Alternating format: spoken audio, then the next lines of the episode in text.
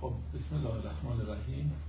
با عرض سلام و عصر بخیر خدمت همه دوستان عزیز و ارجمندم در سراسر ایران عزیزمون و دوستان عزیزی که از کشورهای دیگه صدا و تصویر ما رو دارد.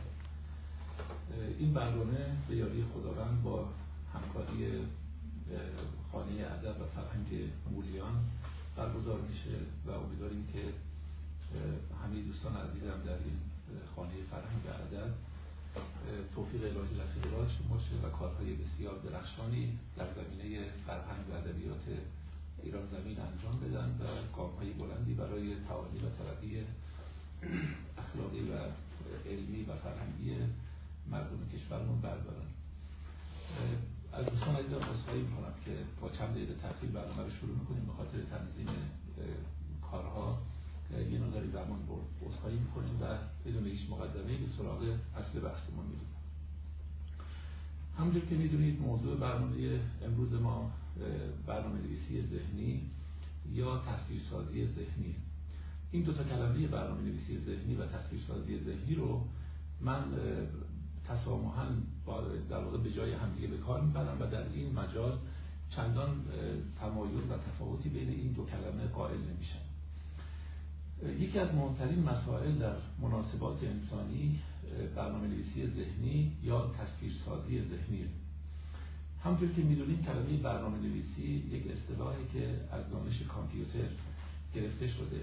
طبق این استعاره ذهن انسان مثل یک کامپیوتره و میشه از طریق تلقین و القا، تکرار و تأکید، تشویق و تنبیه، سرزنش و ستایش، تحقیر و تکریم و اموری مثل اینها در ذهن خودمون یا در ذهن کسی دیگر برنامه‌ای بنویسیم و شیوه خاصی از زیستن رو پیش روی او قرار بدیم. عموم اشخاص بدون اینکه بدونن غالباً تا آغاز دوره جوانی تصویری از خودشون پیدا می‌کنن و از ذهن خودشون یار خودشون میشن.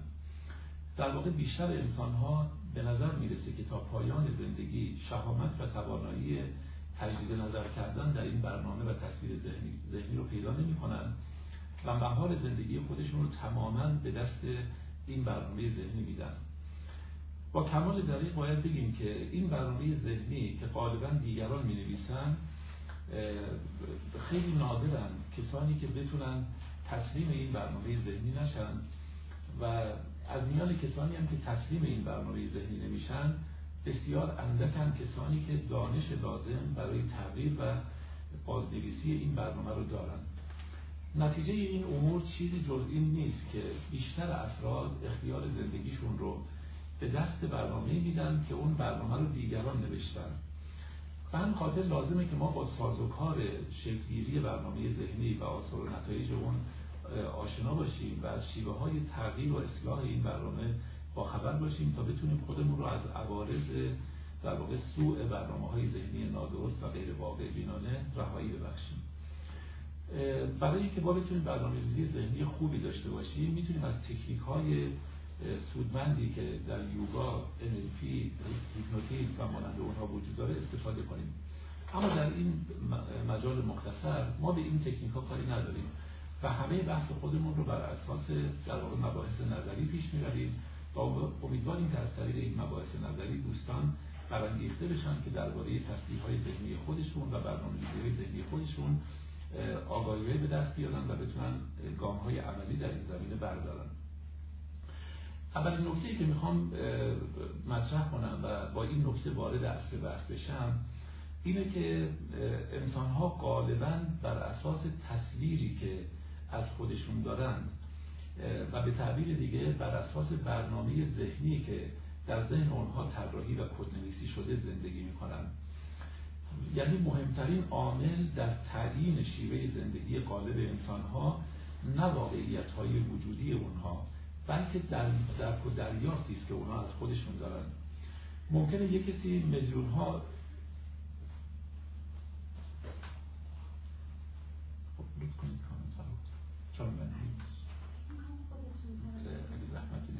دوستان ببخشید ما کامنت‌هاش رو ببندیم که بتونیم با تمرکز به بحثمون بپردازیم. خیلی ممنون. خب داشتم خدمت شما عرض می‌کردم که غالب انسان‌ها نه با واقعیت‌های زندگی خودشون بلکه با تصویرها و تصوراتی که از امکانات خودشون و توانایی خودشون دارن زندگی می‌کنن.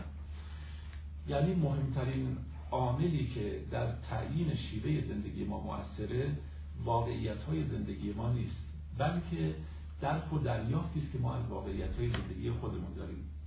ممکنه یک کسی میلیاردها دلار پول داشته باشه، اما تصویر او از خودش تصویر یک انسان فقیر و در واقع بی‌نوا باشه.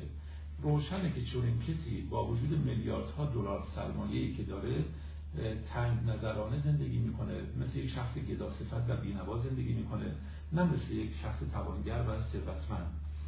وقتی که برنامه ذهنی یک کسی با کدهای فقر و بی‌نوایی نوشته شده باشه، چجوری از اون میشه انتظار داشت که مثل یک آدم ثروتمند زندگی کنه؟ بنابراین کسی که ذهن فقیر داره، حتی اگر میلیاردر باشه، باز هم مانند یک انسان فقیر زندگی میکنه. به همین ترتیب ممکنه یک کسی واقعا بدن نیرومندی داشته باشه، اما به توانایی خودش ایمان نداشته باشه و در واقع ذهن او با کدهای عجز و ناتوانی نوشته شده باشه. چون این شخصی با وجود عضلات در هم پیچیده و بدن نیرومندی که داره، همیشه مثل یک انسان ضعیف زندگی میکنه. ممکنه او در حالت عادی رجز بخونه و داد شجاعت بده، ولی وقتی در در واقع رویاروی یک انسان، یک دشمن قرار بگیره یا رویاروی یک رقیب قرار بگیره، خواهید دید که عضلات در هم پیچیده او هیچ گرهی از کار او باز نمیکنن و او کاملا مثل یک انسان در واقع ضعیف زندگی میکنه. بنابراین دریادلی و بخشندگی بیشتر از اون که به کیسه پول انسان بستگی داشته باشن، به برنامه ذهنی او و تلقی او از خودش وابسته هستند. و جنگاوری و دلاوری بیشتر از اون که از یک نیروی بدنی سرچشمه بگیره، ریشه در ذهنیت فرد داره.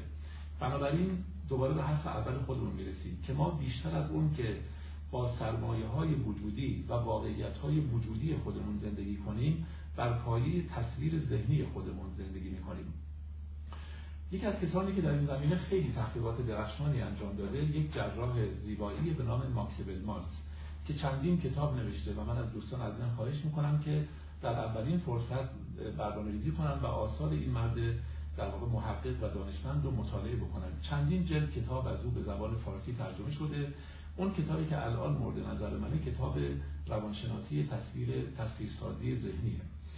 ماکسیمیل مارک یک در واقع جراح زیبایی بود و میگفت که من هزاران انسان رو روی صورتشون و بدنشون کار کردم و صورتهای اونها رو زیبا کردم. یکی از اولین تجربیات ماکسیمیل مارک اینه که عموم کسانی که چهره زشت داشتن یا روی صورتشون یک نشانه زشتی وجود داشت، مثل یک خال بزرگ، مثل یک اثر زخم، یا مثلا گوش بزرگ یا دماغ بزرگ یا امثال اونها، میگه وقتی من اینها رو در واقع جراحی پلاستیک میکردم و چهره اونها زیبا میشد، در بسیاری از موارد به محض اینکه صورت زیبا میشد، رفتار شخص عوض میشد، اعتماد به نفسش زیاد میشد، افسردگی و پژمردگیش از بین میرفت. و میگه من احساس کردم که در واقع چاقوی جراحی من گویا یک عصای جادوییه که میتونه با زیبا کردن صورت‌های انسان‌ها باعث تغییر در عملکرد و رفتار اونها بشه. خب تا اینجا هیچ مشکلی نیست، اما یک مسئله دیگه توجه ماکسیمیل مارک رو ماکسیمیل مارک رو به خودش جلب کرد و اون نکته این بود که ماکسیمیل مارک متوجه شد تعداد زیادی از کسانی که صورت زشت دارن و میان عمل جراحی میکنن و زیبا میشن، بعد از زیبا شدن باز هم مثل انسان‌های زشت زندگی میکنن. یعنی همچنان گوشه‌گیرن، منزوین، از اینکه در کانون توجه باشن میترسن و کاملا رفتارهای یک انسان زشت رو نشون میدن. خب ماکسیمیل مارک خیلی این مسئله توجهش جلب میکنه که چرا اینها علیرغم صورتهای زیباشون رفتارهاشون مثل رفتارهای آدمای زشته. سالها تحقیق میکنه و متوجه میشه که اینها صورتشون تغییر پیدا کرده، اما تصویر ذهنی که از خودشون دارن عوض نشده. یعنی صورت زیباست ولی تصویر تصویر یک آدم زشته. و انسان زیبارویی که گمان میکنه زشته، مثل یک انسان زشت رفتار خواهد کرد، نه مثل یک انسان زیبارو. در واقع این زیبایی شخص نیست که تعیین کننده رفتار و شیوه زندگی اوست، بلکه تصویری است که او از خودش به عنوان یک انسان زشت یا یک انسان زیبا داره، اونه که تعیین میکنه. در اون مواردی که تیغ جراحی مثل یک عصای جادویی عمل میکرد و به محض زیبا کردن چهره طرف به او اعتماد به نفس می‌بخشید و او را از پژمردگی و افسردگی نجات می‌داد. ماکسیمیل مارک میگه در تمام اون موارد من می‌دیدم که به موازات تغییر صورت تصویر ذهنی هم داره دگرگون میشه و در مواردی که زیبا شدن صورت باعث تغییر رفتار نمی‌شد به خاطر این بود که صورت زیبا شده ولی تصویر زیبا نشده، تصویر ذهنی. بنابراین میگه من کار خودم رو روی این گذاشتم که از این به بعد وقتی کسی به من مراجعه می‌کرد و مثلا عضوی از بدن خودش رو نمی‌پسندید و از من می‌خواست که روی او جراحی انجام بدم، میگه در قالب اوقات میفهمیدم که او نیاز به عمل جراحی نداره.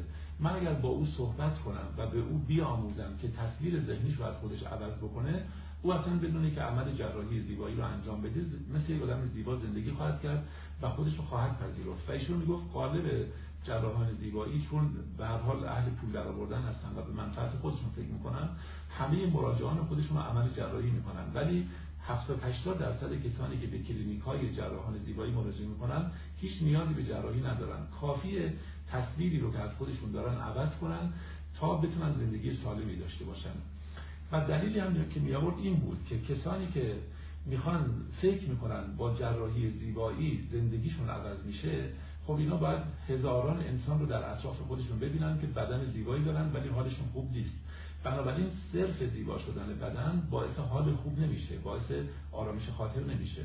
بنابراین میگه یه گروه رو من با گفتگو در واقع مشکلشون رو حل میکردم بدون جراحی، اما کسانی رو که جراحی میکردم از همون اول شروع میکردم به تصویر سازی ذهنی و به موازات زیبا شدن صورتشون تصویرشون رو هم از خودشون دگرگون میکردم تا اونها بتونن تصویر یک شخص زیبا رو از خودشون داشته باشن.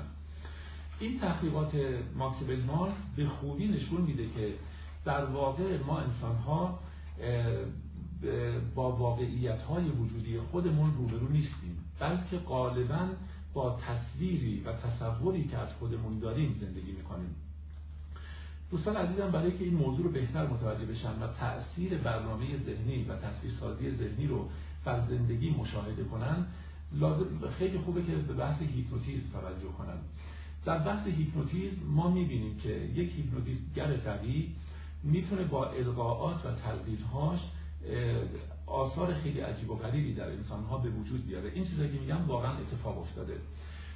وزن برداری که به راحتی دویست کیلوگرم رو جابجا می‌کنه و بلند می‌کنه و روی سر می‌بره بدون هیچ فشاری، در جلسه هیپنوتیزم در واقع هیپنوتیزم به او القاء میشه که تو ناتوانی، تو زور نداری، تو ضعیف هستی.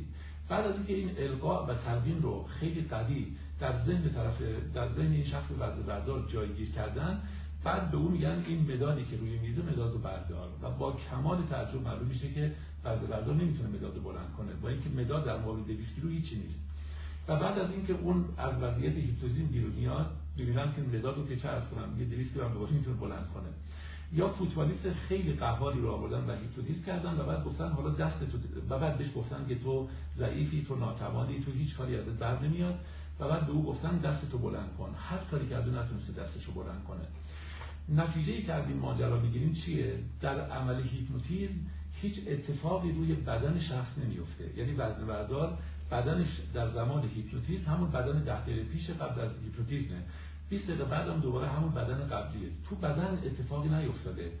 اما وقتی در ذهن او کاشته شد که تو ناتوانی، این بدنی که میتونه دویست کیلو رو بالای سر خودش ببره یه مداد رو هم نمیتونه بلند کنه. چرا؟ به خاطر اینکه عضلات سر جای خودشونن، بدن قوی سر جای خودشه، اما ذهن میگه تو نمیتونی این کار رو انجام بدی، و به معنی اینکه ذهن پذیرفت که من نمیتونم این کار رو انجام بدم، در واقع اون کار به هیچ وجه اتفاق نخواهد افتاد. خب از این ماجرا چه نتیجه میخوام بگیرم؟ از این ماجرا میخوام این نتیجه رو بگیرم که دوستان، هیچ کدوم از ما شاید در جلسات هیپنوتیزم شرکت نکرده باشیم، اما همه ما با القاءات و تلقینات محیط هیپنوتیزم شدیم.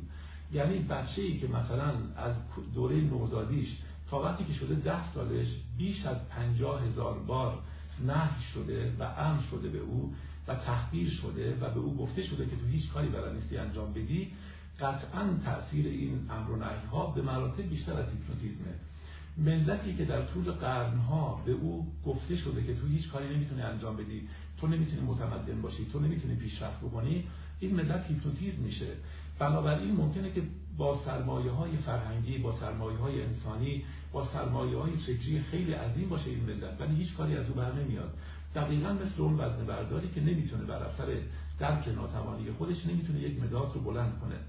بنابراین لزومی نداره که ما حتماً بریم هیپنوتیزم بشیم. نه، همه ما عموماً هیپنوتیزم شدیم.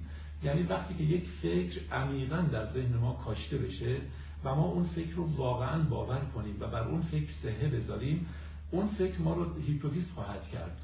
کسی که در مدرسه دائما به او گفته شده که تو نمیتونی هیچ کاری انجام بدی، تو آینده‌ای نداری، تو دانشمند نمیتونی بشی، تو کتاب نمیتونی بخونی، تو قدرت فهم نداری، حافظه تو ضعیفه، خب بعد از چند سال این شخص مثل همون آدمی که هیپنوتیزم شده در واقع تمام توانایی خودش رو از دست میده.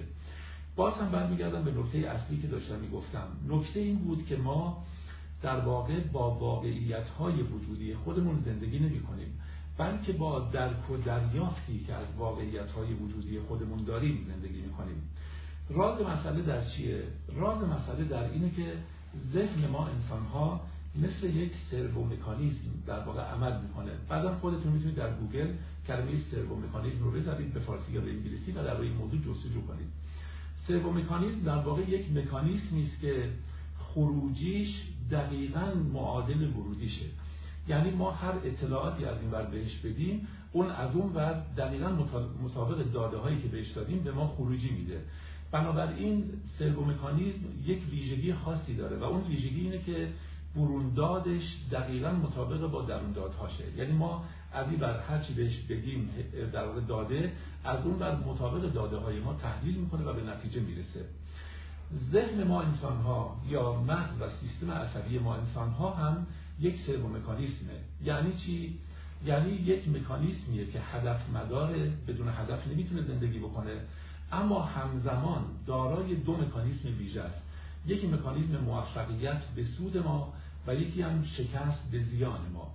این مایی که با داده‌هایی که به ذهن میدیم او رو در جهت شکست خودمون به کار میندازیم یا او رو در جهت موفقیت خودمون به کار میندازیم. یک آسیاب رو در نظر بگیرید.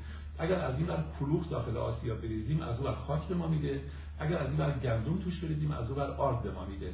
اون هیچ کاری نمیکنه، فقط چیزی رو که به اون دادیم به یه شکل دیگری به ما تحویل میده، ولی همون رو تحویل میده که بهش دادیم. اگر من از این طرف به ذهن خودم انرژی منفی، احساس منفی، فکر منفی، احساس ناتوانی، احساس عجز بدم، از اون بر چیزی که بر ذهن به من میده کاملا ناتوانی و عجز و در واقع تنبلی و عجز کامل در رسیدن به هر گونه هدفیه. این ویژگی ذهن ماست. پس نباید گمان کنیم که ذهن ما معطوف به موفقیته. نه، ما ذهن ما طبق برنامه‌ای که بهش میدیم عمل میکنه. اگر برنامه موفقیت بهش بدیم در جهت موفقیت عمل میکنه، اگر برنامه شکست به او بدیم در جهت شکست عمل میکنه. بنابراین آدم آدمایی که دائما کدهای منفی به ذهن خودشون میدن، دائما انرژی منفی به خودشون میدن، دائم حقارت ها و شکست ها و خطاها رو به خودشون یادآوری میکنن، ناخواسته در حال نوشتن یک برنامه ذهنی هستند و این برنامه ذهنی آینده اونها رو کاملا توی دست خودش خواهد گرفت و در چنبری خودش خواهد گرفت. بنابراین ما باید با مکانیسم ذهن خودمون کاملا آشنا باشیم و بدونیم که ذهن ما داره چجوری عمل میکنه. ذهن ما دقیقاً در راستای اهدافی حرکت میکنه که ما برای ذهن تعریف کردیم. بنابراین ما از طریق دستکاری کردن اهدافمون و از طریق تجدید نظر کردن در سامانه زندگی خودمون میتونیم شیوه زندگی خودمون رو به یک شکل خاصی که میخوایم هدایت بکنیم. به نکته دوم برسیم. نکته دوم اینه که تغییر و اصلاح از راه تغییر و اصلاح تصویر ذهنی ممکنه. یعنی عموم انسان‌ها مایلن که رفتارهای زشتشون رو عوض کنن. عموم آدم‌ها مایلن خطاهای خودشون رو اصلاح کنن. عموم آدم ها مایلن که زندگی تغییرات اساسی در زندگی خودشون ایجاد کنن. یک راه اینه که ما بیایم با اقدامات و کارهایی که انجام میدیم در زندگی تغییر ایجاد کنیم که در غالب اوقات به هیچ جا نمیرسیم. راه دیگه اینه که ما با تغییر برنامه ذهنی و تصویر ذهنی که از خودمون داریم در واقع وارد عمل میشیم. مادامی که ما در ذهنمون تصویر نادرستی از خودمون داشته باشیم، هر عملی برای اصلاح زندگی انجام بدیم به هیچ جا نمیرسه. مثال بزنم، پدر و مادرهایی هستن که همه امکانات رو در اختیار فرزندان قرار میدن، معلم خوب میگیرن، کتابای درسی، لوازم تحریر، تمام امکانات، مدارس خوب و تلاش میکنن که بچه‌شون رشد کنه. اما این پدر و مادرها در ذهن خودشون باور دارن که بچه‌شون کودنه و به هیچ جا نمیرسه. اگر پدر و مادری این باور رو داشته باشه، تمام امکانات جهان رو هم در اختیار بچه‌اش قرار بده، بچه به هیچ جا نخواهد رسید. به خاطر اینکه تصویر ذهنی ما از بچه اینه که بچه ما ضعیف و ناتوانه، برخورد ما هم با او برخورد با یک آدم ناتوانه، نه آدم توانمند. این همون تجربه است که استیون کاوی در کتاب هفت عادت مردمان مؤثر مطرح میکنه. ایشون میگه ما من یه پسری داشتم که من و خانمم سالها کار کردیم تا این پسر عوض بشه و مسیر زندگیشو پیدا کنه، اون هر روز عقب مانده‌تر میشد و میگه با دیگه واقعا ناامید شده بودیم. بعد میگه یک شب من و همسرم با هم صحبت کردیم و یک دفعه یک کشف بزرگ کردیم. اون کشف این بود که ما هر دو باور داشتیم بچه ما کودنه. میگفتیم میدونیم کودنه و به هیچ جا نمیرسه، ولی بذار وظیفه خودمون رو در مقابل بچه انجام بدیم. میگه وقتی فهمیدیم مشکل از خودمونه که به بچه اعتماد نداریم، تمام اون خرج کردن‌ها رو گذاشتیم کنار، شروع کردیم واقعا اعتماد کردن به بچه و دیدن توانایی‌های او. و میگه در عرض چند سال بچه چنان پیشرفت کرد که به عضویت تیم ملی یکی از رشته‌های ورزشی در ایالات متحده آمریکا در اومد و تو درساش پیشرفت‌های عجیب و غریب پیدا کرد. من در تجربیات شخصی خودم بارها زن و شوهرهایی رو دیدم که به من مراجعه می‌کنن، من میگم علت گرفتاری شما اینه، راه حلش هم اینه، این راه رو اجرا کنید. عموما میگن که باشه، چون شما میگید ما میریم و شش ماه اینم اجرا می‌کنیم. و از گفتنشون معلومه که هیچ اعتقادی ندارن که این کارها میتونه زندگیشون رو بهتر کنه. خب من قبلا میدیدم که مشاوره ها به هیچ جا نمیرسن. بعدها متوجه شدم که علتش اینه که زن و شوهر هر دو میگن ما که میدونیم زندگیمون بهتر نمیشه، حالا به خاطر اینکه حرف این آوارم گوش کرده باشیم، این مشاورم اینو گفته، میدیم این کارا رو میکنیم، ولی میدونیم که بعد از شش ماه به همین جایی که الان هستیم میرسیم. اینجوری دیگه اگر بزرگترین مشاوران جهان هم به کسی مشاوره بدن به هیچ جا نمیرسه. ما مادامی که تصویر ذهنیمون این باشه که در واقع کاری از پیش نمیبریم، به ناتوانی خودمون ایمان داشته باشیم، هر قدر هم که عملکردهای خودمون رو تغییر دهیم بدیم به هیچ جا نمیرسیم. بنابراین تمام تلاش ما باید این باشه که تصویری که از خودمون داریم تصویری مطابق با واقعیت باشه و مبتنی بر توانمندی هامون باشه. اون وقت این تصویر با اقدامات اگر همراه باشه، با کمترین زمان، با کمترین تلاش و بدون کمترین زحمتی ما میتونیم به نتایجش برسیم. در یک آزمایشی که دانشمندان در غرب انجام دادن، سه گروه بسکتبالیست رو آوردن. گروه اول در طول مثلا فرض کنید که بیست جلسه هر روز باید به مدت بیست دقیقه تمرین میکردن و توپ رو داخل سبد بسکتبال میانداختن. گروه دوم فقط روز اول و روز آخر تمرین میکردن و گروه سوم فقط روز اول تمرین میکردن و بقیه روزها مینشستن تو ذهنشون تجسم میکردن که توپ رو دارن به داخل سبد میدادن و تو ذهنشون مقید بودن که اگر اشتباه کردن و توپ نیفتاد، تو ذهن اشتباه رو تصحیح کنن و دوباره توپ رو بندازن داخل سبد. خب وقتی که دوره آزمایشی تموم شد، نتایج رو بررسی کردن. گروه اول که هر روز تمرین کرده بود بیست و چهار درصد پیشرفت نشون داد. گروه دوم که فقط روز اول و آخر تمرین کرده بود پیشرفتش صفر بود. گروه سوم که تمرین‌های ذهنی انجام داده بود پیشرفتش بیست و سه بود. یعنی یکی از اون کسی از اون گروهی که تمام روز رو عمل یعنی تمام روزها رو تمرین کرده بودن. این نشون میده که ما از طریق تمرین‌های ذهنی که انجام میدیم و از طریق برنامه‌ریزی ذهنی که برای خودمون ایجاد می‌کنیم، به سرعت می‌تونیم واقعیت‌های بیرونی خودمون رو در واقع متحول کنیم و دگرگون کنیم. بنابراین دوستان، با اطمینان میشه واقعا به این نکته اشاره کرد که ما تا وقتی که تصویر ذهنی خودمون رو دگرگون نکنیم، اتفاق واقعی در زندگی خودمون نخواهد افتاد.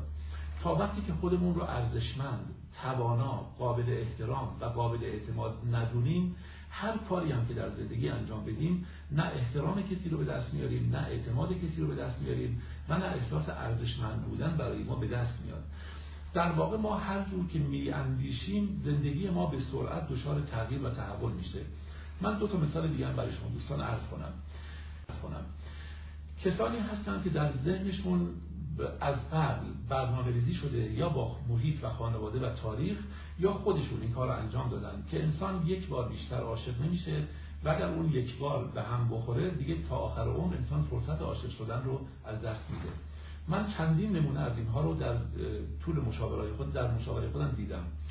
چون این کسانی اگر واقعا عاشق بشن یا یک رابطه زناشویی برقرار کنن و به هر دلیلی این رابطه به هم بخوره، یا به خاطر طلاق یا به خاطر فوت اون طرف مقابل یا خدای نکرده به خاطر خیانت طرف مقابل، این شخص دیگه تا آخر عمرش آمادگی ورود در یک رابطه مجدد رو پیدا نمی‌کنه و با خاطرات زندگی می‌کنه و هر گونه رابطه جدیدی رو انکار می‌کنه.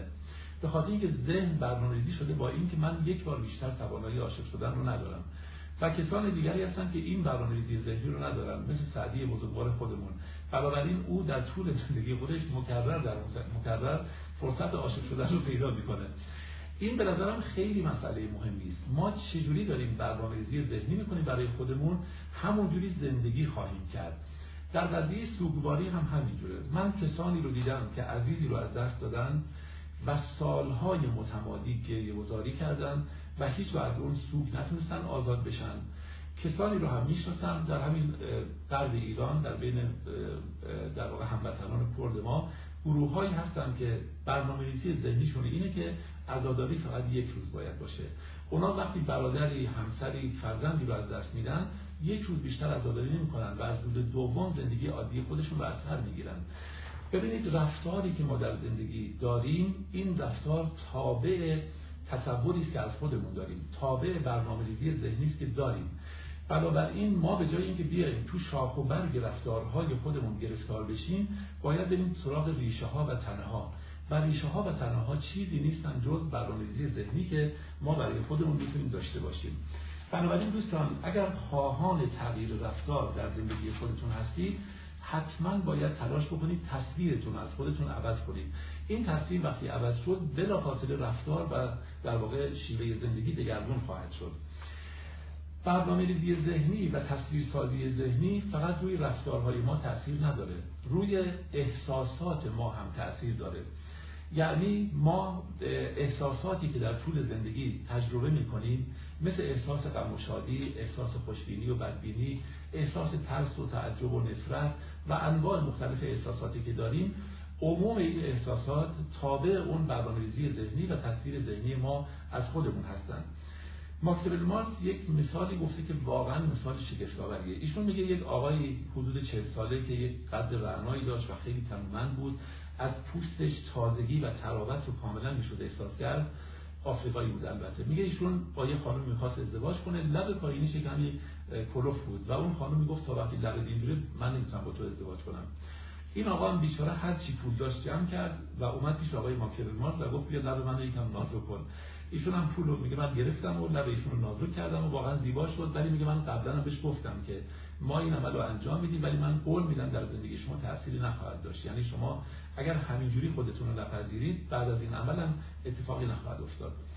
میگه عمل رو انجام دادیم، رفتیش اون خانم رو به محض اینکه بهش گفت تمام پولا رو دادم و این عمل رو انجام دادم، خانم عصبانی شد و گفت امکان نداره من با یه احمقی مثل شما زندگی کنم. رابطه رو کاملا به هم زد و رفت و نفرین کرد این آقا رو. و توی اون قبیله‌ای که اونها تو آفریقا زندگی می‌کردن، نفرین کردن خیلی خطرناکه. یعنی گمان می‌کنن اگر کسی کسی رو نفرین کنه، اتفاقای بدی تو زندگیش میفته. اون خانم میره، این آقا میمونه. بعد از پنج شش روز احساس می‌کنه که لبش داره متورم میشه و می‌بینه که لبش خیلی ریخت بدی پیدا کرده. میره پیش یک متخصصی و اون متخصص میگه شما یک بیماری گرفتید به نام ساس آفریقایی، این بیماری شما رو تحویل میبره و شما تا چند ماه بعد از بین خواهید رفت.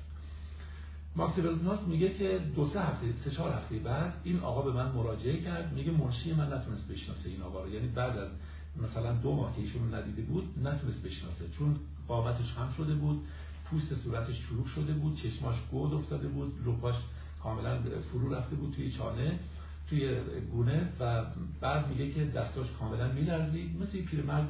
و میگه واقعا بدون اغراق بیست سال پیش شده بود در عرض تقریبا دو ماه. میگه اومد پیش من و ماجرا رو گفت. من لبش رو معاینه کردم و دیدم که من تو عملی که انجام دادم یه اشتباهی کردم، یه بافت گوشتی رو جا گذاشتم. میگه بهش گفتم واقعا مشکلی ندارید، من در بیست سال در حدود سی دقیقه این ساس آفریقایی رو از لب شما خارج میکنم و شما بلا خاطر حالتون خوب میشه. میگه این کارو کردم و براش بیرون آوردم، بهش نشون دادم و میگه فهمید که اون پزشک تشخیص اشتباه داده و بهش دروغ گفته.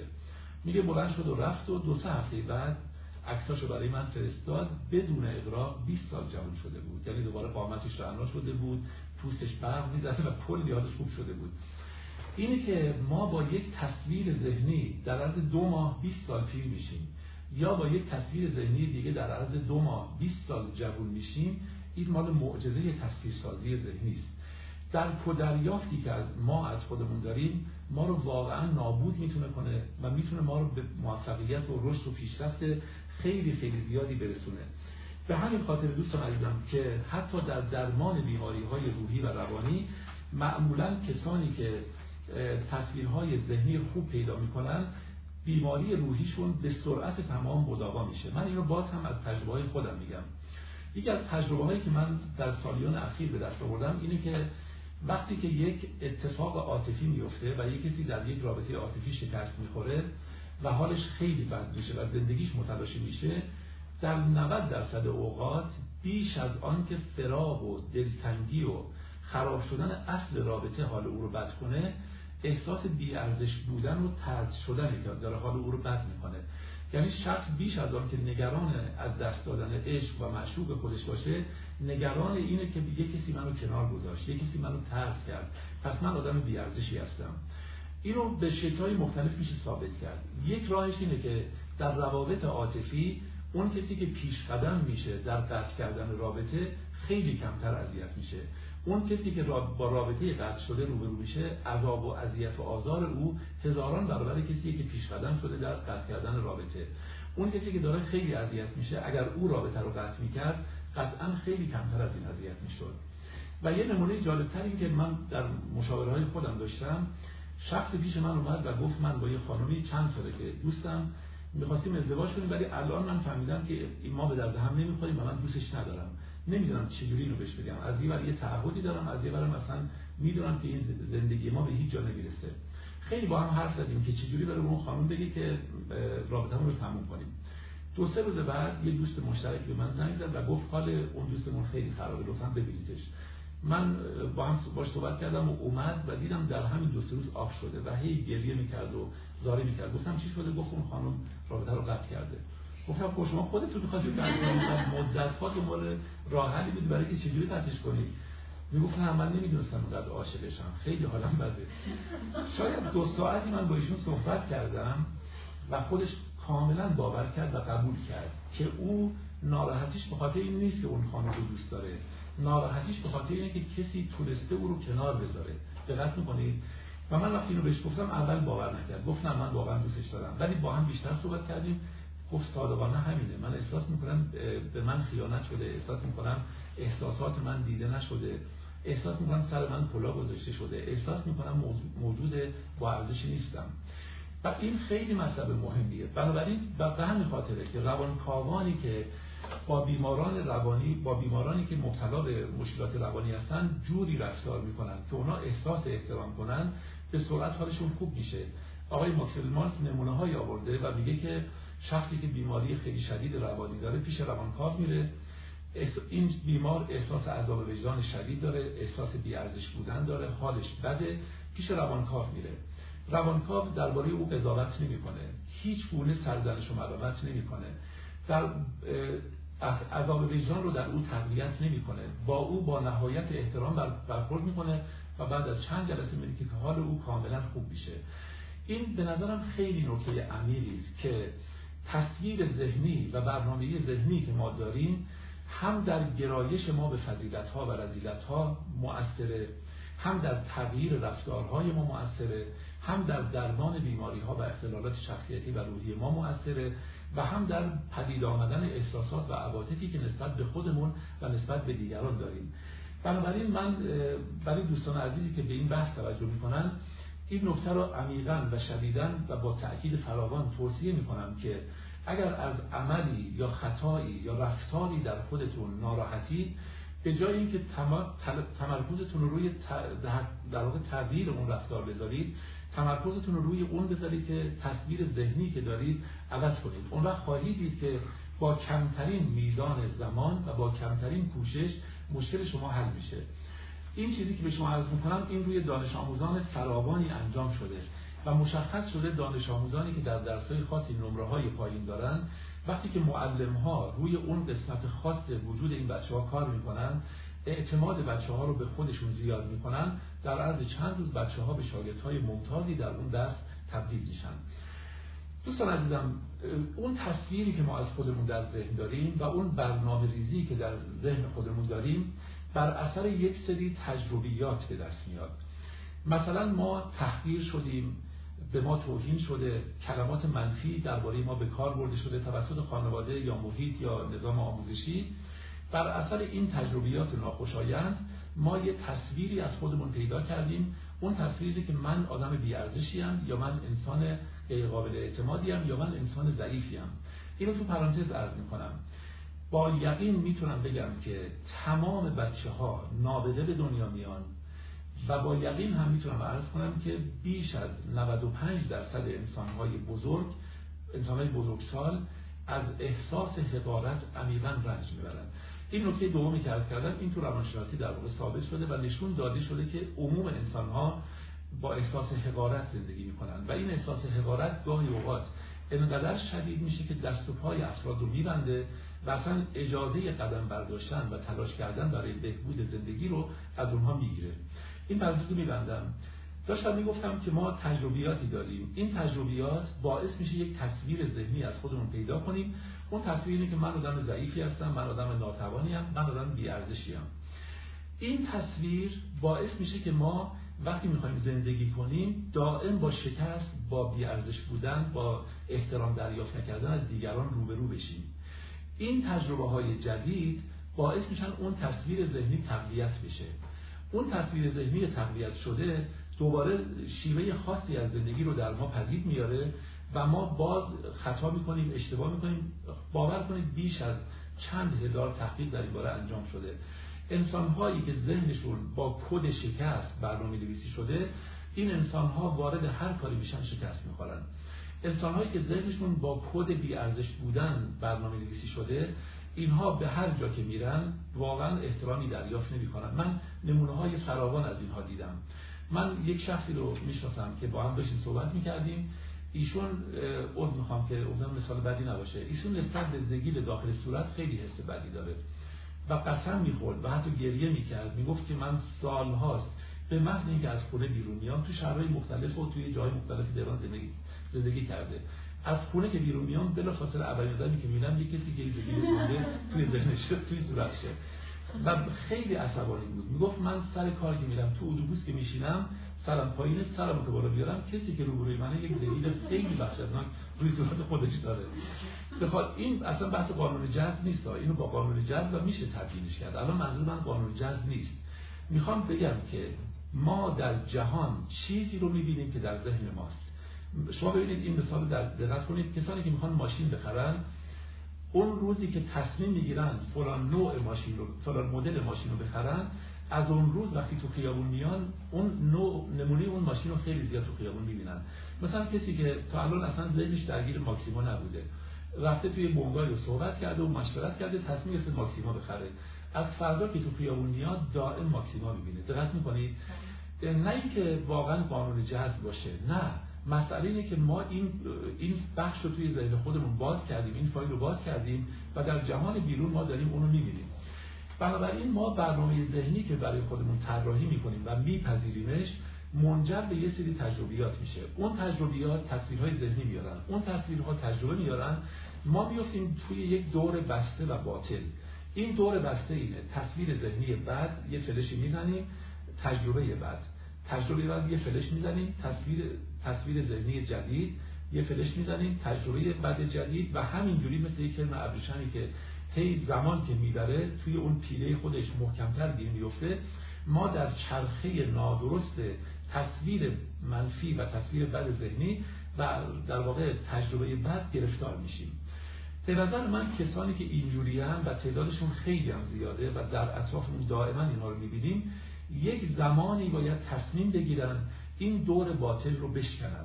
یک زمانی باید تصمیم بگیرن از این چرخه فاسد و از این دور بسته خودشون در واقع بیرون بیارن، یک لحظه هم که شده به خودشون اعتماد کنن، یه دونه تجربه خوب داشته باشن. به محض اینکه ما یه دونه تجربه خوب کنیم، یعنی من مثلا هزار تا کار انجام دادم، هیچ کدوم رو به هیچ جا نرسوندم، همه رو نصف نیمه رها کردم. خب نتیجه این شده که من حس می‌کنم آدم ناتوانیم. حالا الان یک برنامه رو بریزم و این برنامه رو واقعا اجرا کنم و روی به این برنامه متعهد باشم. اجرای اون باعث میشه که من تصویرم از خودم متفاوت بشه. این تصویر متفاوت باعث تجربه خوب جدید میشه، اون تجربه خوب جدید باعث تصویر ذهنی خوب جدید میشه و به این ترتیب ما از اون دور بسته به یک چرخه مفید و سودمند میافتیم و کارهای خودمون رو پیش میبریم. به هر حال من گمان میکنم بیش از آن که ما روی تغییر رفتارها باید تمرکز کنیم، باید بریم و روی تغییر برنامه ذهنی و تصویر ذهنی خودمون در واقع تمرکز کنیم و اینجوری کار رو پیش ببریم. بریم سراغ بحث سوم. بحث سوم اینه که برنامه ذهنی ما و تصویر ذهنی که از خودمون داریم چجوری شکل پیدا میکنه. مهمترین عواملی که باعث میشن اشخاص برنامه ذهنی داشته باشند و تصویری از خودشون به دست بیارن، عبارتند از باورها و احساسات خود شخص درباره خودش، تجربیات واقعی زندگی مثل شکست‌ها، پیروزی‌ها، خطاها و امثال اونها، رفتارها و برخوردهای اعضای خانواده به ویژه پدر و مادر، رفتارها و برخوردهای دوستان، پیشینه تاریخی، محیط اجتماعی، وضعیت اقتصادی، اقلیم، رفتارهای حاکمان، برخوردها و رفتارهای دیگر کشورها به ویژه کشورهای نیرومند. من مثلا رو هم فردی گفتم و هم اجتماعی. مجموعه این عوامل و گاهی اوقات یکی دو تا از این عوامل دست به دست هم میدن و باعث میشن که ما از خودمون تصویری پیدا کنیم و مطابق اون تصویر زندگی کنیم، یا مجموعه از این عوامل باعث میشن ما یک کدنویسی ذهنی، یک برنامه‌نویسی ذهنی از خودمون پیدا بکنیم، برای خودمون درست بکنیم و بعد طبق اون برنامه‌نویسی ذهنی زندگی بکنیم. خب ما در این مجال روی درباره همه اینها نمیتونیم صحبت کنیم. من تمام تمرکزم رو در این فرصت مختصر میذارم روی نقش رفتارها و برخوردهای ما در شکلگیری در واقع تصویرهای ذهنی دیگران. به این جهت این موضوع رو من انتخاب کردم که ما به این درک برسیم که کارهای ساده‌ای که ما در قبال انسانهای دیگه انجام میدیم به تدریج باعث شکلگیری تصویر ذهنی اونها میشه. ما با بازخوردهایی که به دیگران میدیم، با داوری‌هایی که درباره دیگران می‌کنیم، با رفتارهایی که درباره دیگران در پیش می‌گیریم، آرام آرام در طول زمان یه برنامه‌ریزی ذهنی برای اونها انجام میدیم و سرنوشت اونها رو میسپاریم به دست اون برنامه‌ای که برای اونها نوشتیم. به نظر من اگر کسی این نکته رو دریابه، واقعا نسبت به کوچکترین کارها و رفتارهای خودش حساسیت بسیار شدیدی پیدا می‌کنه.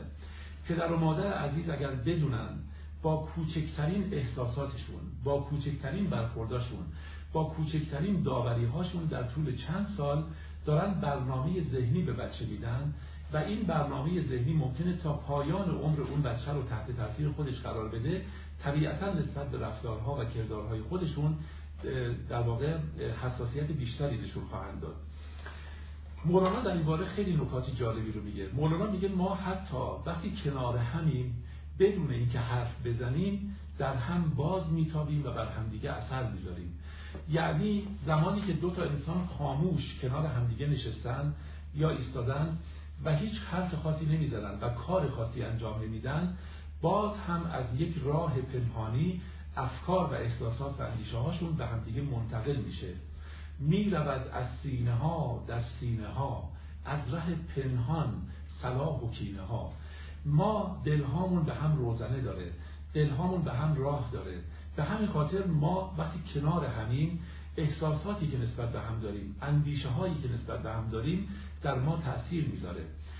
پدر و مادری که حتی سخن تلخ به بچه نگفتن، رفتار بد با بچه نکردن، ولی در ذهنشون نسبت به بچه عشق مشروط داشتن یا در ذهنشون به بچه اعتماد نداشتن، باید بدونن که اینها به بچه منتقل میشه و آینده بچه رو تحت تاثیر قرار میده. گذشته از این که ما در زمانی که در سکوت و کنار هم هستیم در هم باز میتابیم، ما با سخنانمون و با کردارهامون هم در همدیگه تاثیر میگذاریم. مولانا یک جایی در مثنوی در دفتر اول میگه تمام انسانها عیسی آدم‌اند. این جمله خیلی حرف عجیبیه. یعنی تمام انسان‌ها دارای قدرت روحی فراوان هستند. به همین خاطره که با کوچکترین رفتارها و سخنانشون میتونن در انسانهای دیگه تغییرات بزرگ ایجاد کنن. شما یک جمله ساده میگید و میرید و اصلا ذهنتون درگیرش نیست، ولی اون جمله ساده ممکنه چند شبانه روز خواب یک انسان رو بگیره، آرام و قرار یک انسان رو از بین ببره، به خاطر اینکه سخن ما و عمل ما در انسانهای دیگه مؤثر میفته و در اونها تأثیر میگذاره. مولانا میگه که عالمی را یک سخن ویران کند، روبهان مرده را شیران کند. حرف میتونه روباه رو به شیر تبدیل کنه و شیر رو به روباه تبدیل کنه. انسان قوی هیکل دلاوری رو شما بیارید، هی دائما با حرفاتون به او انرژی منفی بدید و تلقینات و القاعات مبتلی بر ضعف و عجز رو به او بدید، خواهید دید که اون انسان توانا، اون شیر، به یک روباه تبدیل خواهد شد. از طرف دیگه به یک انسان ترسو و بزدل دل بدید، دلداری بدید و با کلمات مثبت و سازنده با او حرف بزنید، ببینید که کم کم شجاع میشه. جانها در اصل خود ایسادم است، یک دمش زخم است و دیگر مرهم است. گر حجاب از جانها برخاستی، گفت هر جانی مسیحا ساستی.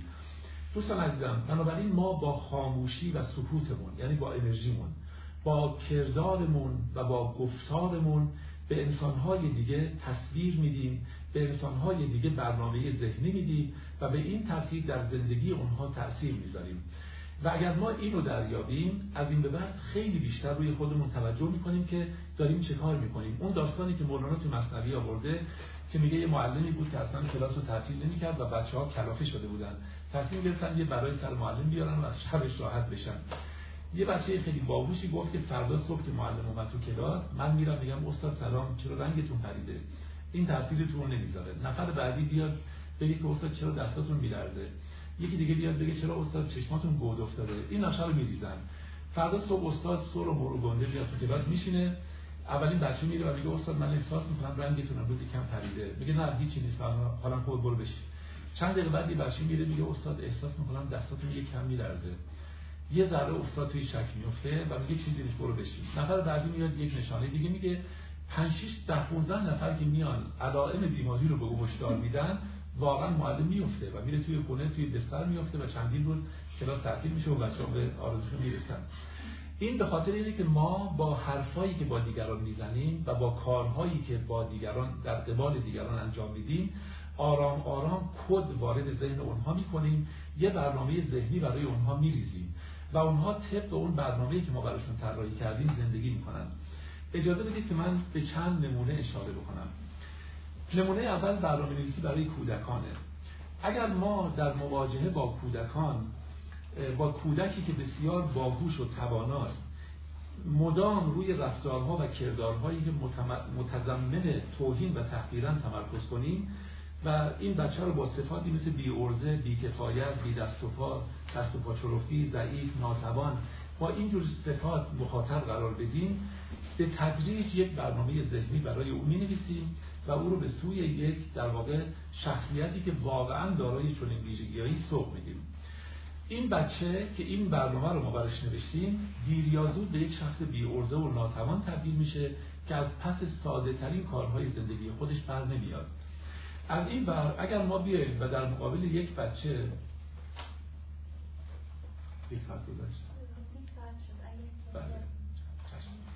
دوستان چون سر یک ساعت اینستاگرام در واقع دیگه اجازه ضبط کردن بیشتر نمیده، ما ناگزیریم سر یک ساعت قطع کنیم و بعد دوباره بس بشیم. لطفاً شما هم سر یک ساعت که قطع شد منتظر بمونید و بعد دوباره به ما ملحق بشید. خب ما وقتی یک بچه رو با چنین ویژگی‌هایی در واقع مخاطب قرار میدیم، به تدریج برنامه ذهنی برای او می‌ریزیم که او رو به یک موجود ضعیف تبدیل می‌کنه. متقابلا وقتی یک بچه رو بهش اعتماد میکنیم، بهش مسئولیت میدیم، محترم میشموریمش، تشویق و تمجیدش میکنیم و با صفاتی مثل توانا، با عرضه، قوی، محکم، بلند همت، با اراده و امثال اینها ستایشش میکنیم، کم کم میبینیم که در طول زمان واقعا او صاحب چنین صفاتی خواهد شد و طبق برنامه ذهنی که ما بهش دادیم زندگی خواهد کرد و مدیریت زندگیش به دست یک چنین برنامه‌ای خواهد افتاد. و بنابراین کودکانی که عشق مشروط دریافت میکنن، طرد میشن، با دیگران مقایسه میشن، اینا دیر یا زود به یک موجودات ضعیف، ناتوان و بی‌عرضه‌ای تبدیل میشن که کمترین کارهای ز... کوچکترین کارهای زندگی رو هم نمیتونن انجام بدن. دومین نمونه‌ای که میخوام برای دوستان عرض کنم و با این بخش اول رو به پایان برسونیم، بحث برنامه‌نویسی ذهنی برای دانش آموزانه. دوستان عزیزم، دانش آموزان غالباً برنامه ذهنیشون تحت تأثیر معلم‌ها و نظام آموزشیه، البته از همکلاسی‌های خودشون هم تأثیر می‌پذیرن. معلم‌ها میتونن با نوع رفتاری که با دانش آموزان دارن برنامه‌نویسی ذهنی برای بچه‌ها انجام بدن و آینده اونها رو دگرگون کنن. یکی از عجیب‌ترین نمونه‌هایی که من در ذهن دارم و در مطالعاتم دیدم و الان می‌خوام برای شما عرض کنم اینه که در این خیلی نمونه عجیبی است دوستان، یعنی واقعاً ساعت‌ها روی این نمونه اگر مطالعه بشه به نظر من کمه. در انگلستان در آغاز در آغاز یک سال تحصیلی یک برنامه کامپیوتری میخوان به معلم کلاس به معلم‌های یک کلاس بدن و قبل از اینکه معلم‌ها به کلاس بیان یه برنامه کامپیوتری در اختیار معلم‌ها قرار میدن که وضعیت بچه‌ها توی اون برنامه نوشته شده. تصادفاً در اون سال اون کسی که مأمور وارد کردن اطلاعات اطلاعات رو اشتباه وارد میکنه، یعنی در واقع اطلاعات تعدادی از بچه‌های باهوش و با استعداد و زرنگ رو میره برای بچه‌های کودن و تنبل و شلخته و بی‌نظم می‌نویسه و اطلاعات اون بچه‌های کودن و در تنبل رو برای بچه‌های باهوش. خودش هم مثلا متوجه نیست که این کار رو انجام داده. خب این برنامه رو در اختیار معلم‌ها قرار میدن، معلم‌ها با یک تصویری وارد کلاس میشن، یعنی تو ذهنشون میگن این بچه‌ها باهوشن، منظمن، جدیان، علاقه‌مندن و این بچه‌ها هم تنبل و کودنن. پنج ماهونی میگذره و اولیای مدرسه متوجه میشن که چه خطای بزرگی مرتکب شدن و اطلاعات رو اشتباه وارد کردن و اشتباه در اختیار معلم‌ها قرار دادن. قبل از اینکه بیان رسما اعلام کنن، یک آزمون دیگر از بچه‌ها میگیرن و سعی و نتایج این دو آزمون رو با هم مقایسه میکنن. در کمال شگفتی عموم بچه‌های کودن و تنبل نمرات درخشان گرفتن و عموم بچه‌های باهوش و با استعداد رفتن ته جدول و نمره‌های بسیار بد گرفتن. یعنی بچه‌هایی که از نظر مدیر و معاونان او و مدرسه تنبل و کودن بودن، وقتی که توی کلاس از معلم‌ها احترام و اعتماد دریافت کردن، وقتی که معلم‌ها به اونها مسئولیت دادن، وقتی که معلم‌ها به اونها در واقع توجه خاص نشون دادن، آرام آرام اومدن صدر برنامه، صدر جدول و بچه‌های زرنگ و باهوش و با استعداد وقتی که با بی‌مهری معلم‌ها و بی‌توجهی معلم‌ها روبرو شدن، رفتن ته جدول. خیلی جالب اینجاست که وقتی با معلم ها مصاحبه کردم و گفتم که شما تعجب نکردید از این گزارش و از این کلاس، گفتن والا ما تعجب کردیم، دیدیم که این بچه‌هایی که به ما گفتن باهوشن اینا اصلا باهوش نیستن، ولی ما چون به اون گزارش کامپیوتری اعتماد کرده بودیم فکر کردیم که اشتباه از ماست که بد داریم درس میدیم، بنابراین روش تدریس خودمون رو رفتیم عوض کردیم و کاملا جواب گرفتیم. میخوام به شما بگم اون دانش آموزی که با روش خاص من به عنوان یک معلم نمیتونه پیشرفت کنه، این معناش نیست که این دانش آموز دانش آموز خوبی نیست. و ببینید یک معلم سی سال معلمی میکنه با احترام تمام به همه معلم‌ها، منم خودم یک معلمم واقعا و نمیخوام بی‌ادبی کنم، اما نود و نه درصد معلم‌ها یک شیوه آموزشی بیشتر ندارن. سی سال گروه‌های مختلف انسان‌ها با تفاوت‌های فراوان زیر دست این معلم‌ها قرار می‌گیرن و این معلم‌ها با یک شیوه به تمام این دانش آموزان درس میدن.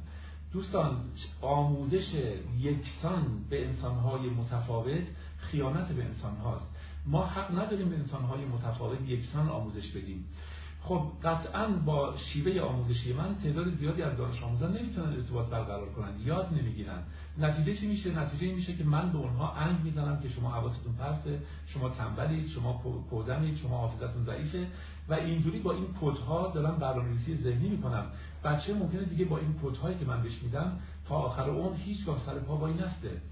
ولی معلم‌هایی که شیوه ها رو عوض میکنن به راحتی متوجه میشن بچه‌ای که با این شیوه یاد نمیگیره با شیوه دیگه کاملا یاد میگیره. بنابراین ما در قبال دانش آموزانمون باید بدونیم بازخوردهایی که به دانش آموز میدیم، برخوردی که با دانش آموز میکنیم، داوری که در حق دانش آموز میکنیم، احترام و اعتمادی که به دانش آموز نشون میدیم، اینها همه برنامه‌نویسی‌های ذهنی برای دانش آموز انجام در واقع به وجود میاره و آینده بچه دانش آموز رو تحت تاثیر خودش قرار میده. دوستان عزیزم، اجازه بدید گفتیم که برخوردهای ما با کودکان و برخوردهای ما با دانش آموزان باعث یک برنامه‌ریزی ذهنی خاص میشه و بر زندگی اونها تأثیر میگذاره. به سومین نمونه اشاره میکنم و نمونه سوم درباره بیماران هست. افراد زیادی رو میشناسید در اطراف خودمون که ذهن اونها با بیماری کدنویسی شده. این قبیل آدم ها وقتی به خودشون فکر میکنن معمولاً به درد و رنج ها و به بیماری هاشون فکر میکنن و ذهن اونها معطوف به بیماری است و خیلی شگفت آوره. انسان هایی که ذهنشون معطوف به بیماری است به تدریج واقعاً بیمار میشن و انواع دردها و بیماری ها به سراغ اونها میان. این این قبیل افراد از طریق دارو، از طریق قرص، از طریق پزشک و از طریق مراجعه مدام به کلینیک ها و به نمیدونم مطب ها سعی میکنن که حال خودشون رو خوب کنن. اما مشکل واقعا در جسم این افراد نیست. میتونیم با اطمینان بگیم بخش اعظم اینها جسمشون مثل جسم بقیه آدمهای جامعه سالمه. مشکل در ذهن بیماره.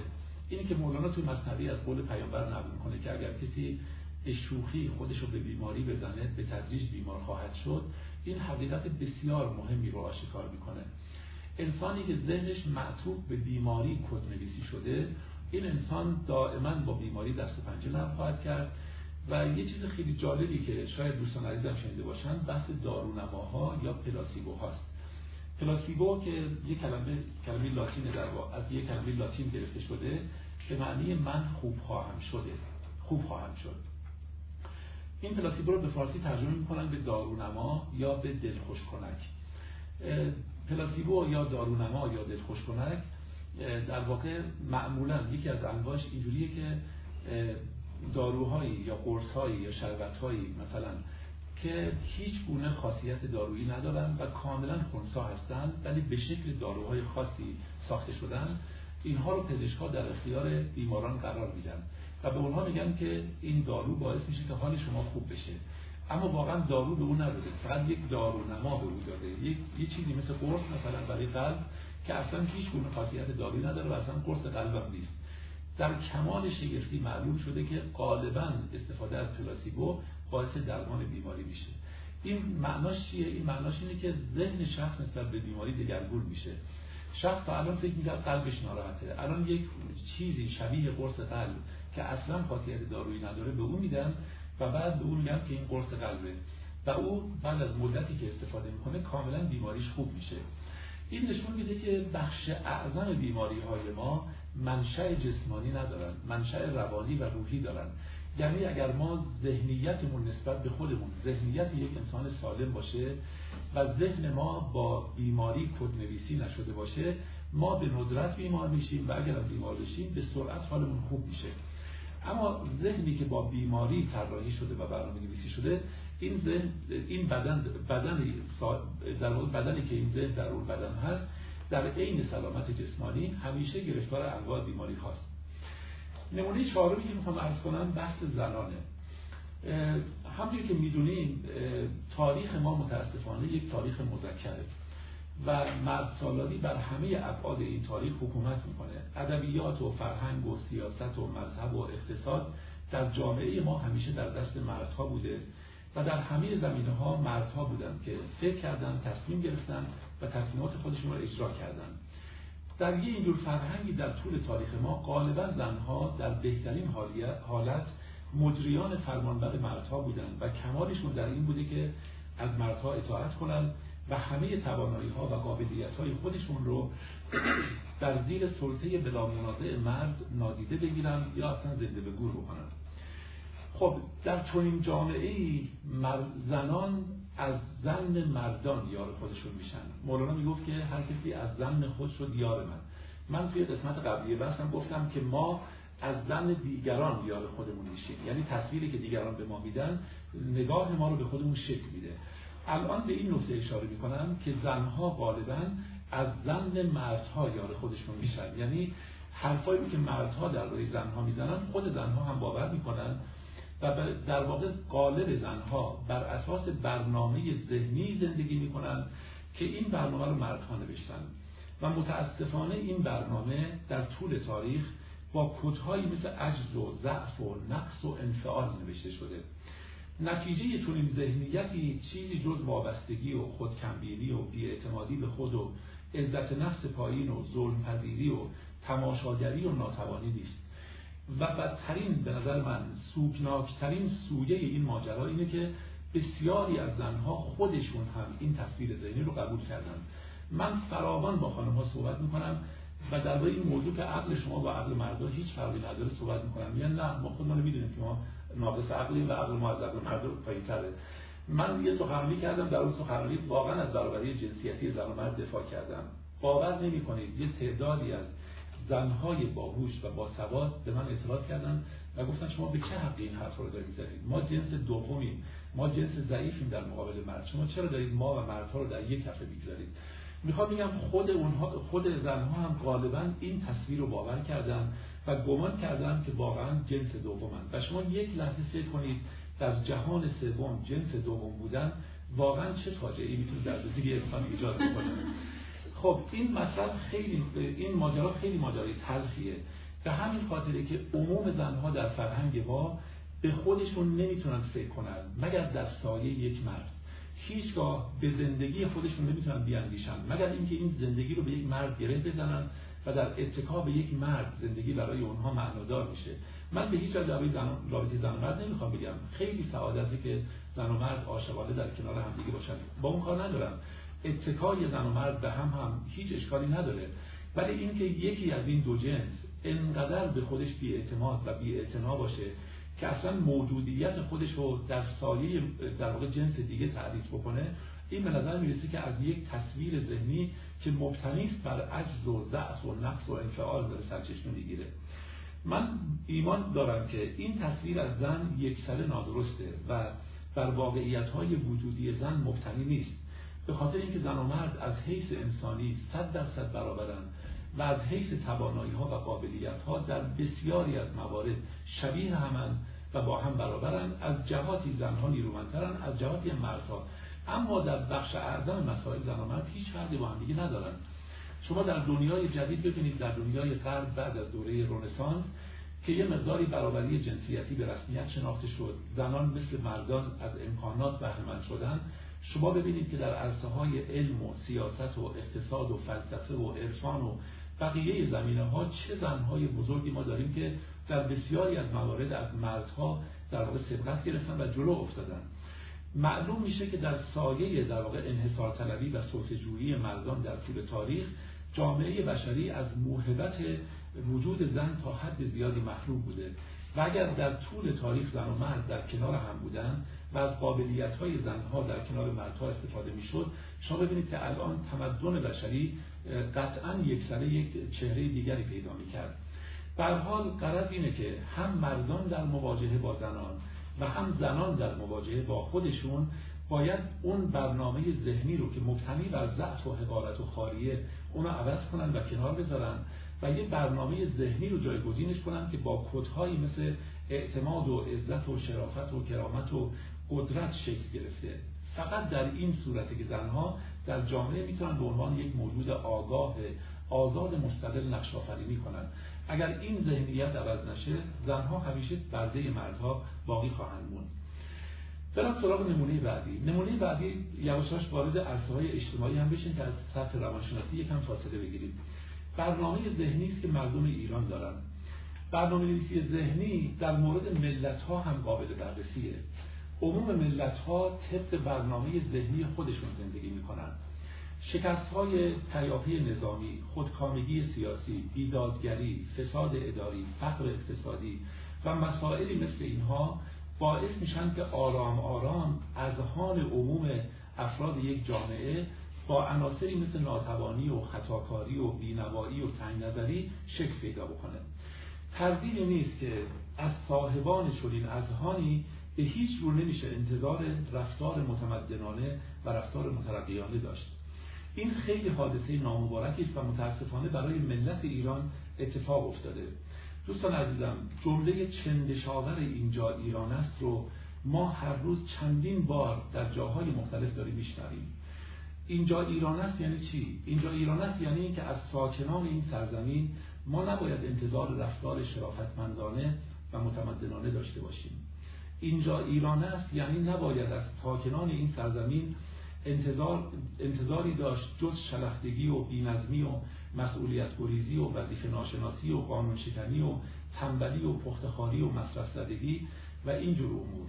اینجا ایران است، یعنی در این کشور تن دادن به بیدادگری و خودکامگی و تجاوز و تعدی رفتارهای کاملا بهنجار و متعارفی هستند. اینجا ایران است، یعنی ذوالپذیری و انفعال و تماشاگری و بی‌تفاوتی سکه رایج در این سرزمین. و وقتی که ما خودمون هم اینو میگیم، یعنی شما به هر اداره مراجعه میکنید و کوچکترین اعتراض میکنید که چرا این کار اتفاق انجام نمیشه، میگن ای بابا شما نمیدونید اینجا ایرانه. این در واقع یعنی که از من انتظار نداشته باشید شرافتمندانه رفتار کنم، از من انتظار نداشته باشید وظیفه خودم رو به درستی انجام بدم. و چرا تا خود ما هم دائما این جمله رو داریم تکرار میکنیم. ما با جمله اینجا ایران است و با تمام عوارض و آفات و در واقع پیامدهای نادرست و بد اون در ذهن خودمون یک برنامه‌ای رو داریم می‌نویسیم که این برنامه داره میگه ایرانی بودن یعنی غیر متمدن بودن، ایرانی بودن یعنی عقب مانده بودن، ایرانی بودن یعنی قانون‌گریز بودن، ایرانی بودن یعنی مسئولیت ستیز بودن. و دوستان عزیز، واقعا تکرار این مسئله آرام آرام باعث میشه که ما ذهنیتی پیدا کنیم که هیچ گونه امکان پیشرفتی دیگه توش وجود نداره. این مطلب در کشور ما خیلی به نظرم عمیق و در واقع شدید دیده میشه. اگر اینو اضافه بکنید به شکست‌های تاریخی که ما داشتیم از از عهد تاتارها تا الان، اضافه کنیم به فساد و خودکامگی و به انواع مشکلاتی مثل فقر که تو جامعه خودمون داریم، اون وقت می‌بینیم واقعا ایرانیان حق دارن که ذهنیتشون با یک عناصری مثل خودکمبینی و عجز و انفعال شکل پیدا کرده باشه و کدنویسی شده باشه. و کاملا معلومه یه اینجور ذهنیتی به چه نوع وضعیتی بیانجامه. من بدون اینکه انکار کنم وضعیت جامعهمون رو، با قبول کردن این که در کشور ما از در و دیوار خبر بد میباره و با قبول کردن این که در کشور ما از منجنیق فلک سنگ فتنه میباره، میخوام بگم که یکی از اولین و مهمترین کارهایی که در زندگیمون برای کمک کردن به ایران عزیز باید انجام بدیم اینه که این ذهنیت رو عوض کنیم. وضعیت ما واقعا از وضعیت آلمان بعد از جنگ جهانی دوم به هیچ وجه بدتر نیست. اونها یک ویرانه رو در عرض بیست سال سی سال به کجاها رسوندن. به هیچ وجه وضعیت ما از وضعیت ژاپن بعد از جنگ بدتر نیست، ولی ببین ژاپنی‌ها چیکار کردن. این در واقع اوضاع اجتماعی نیست که باعث این همه عقب ماندگی میشه. این ذهنیت نادرستی است که ما به عنوان یک ایرانی از خودمون داریم و مادامی که این تصویر از ایرانی عقب نشه، به نظر من اتفاقی در ایران نخواهد افتاد. آخرین نکته که بگم و دیگه این قسمت رو به پایان برسونم، برنامه‌نویسی ذهنی برای فرمانروایانه. این چیزهایی که عرض کردم در مورد حاکمان و مدیران هم کاملا وجود داره. دوستان عزیزم، شکی نیست که نیرومندترین و بزرگترین فرمانروایان هم آدم‌های کاملا معمولی هستند، با تمام نقاط ضعف بشری. اونا هم بیمار و گرسنه و بی‌حوصله میشن، اونا هم درد میکشن، اونا هم آزرده میشن، از کوره در میرن، در برابر سرما و گرما آسیب پذیرن، پیر میشن و میمیرن. این انسان‌های کاملا معمولی آرام آرام در طول تاریخ دیدیم و در زمان خودمون میبینیم به جایی میرسن که خودشون رو کاملا موجودات فراانسانی میدونن، کاملا خودشون رو یک سوپرمن‌هایی میدونن که با بدنه اصلی جامعه فاصله کهکشانی دارن، ادعای خدایی میکنن و اصلا انسانهای دیگر رو کاملا تحقیر میکنن و هیچ کس رو به هیچ نمیگیرند. چجوری این انسانهای کاملا معمولی به جایی میرسن که ادعای خدایی میکنن؟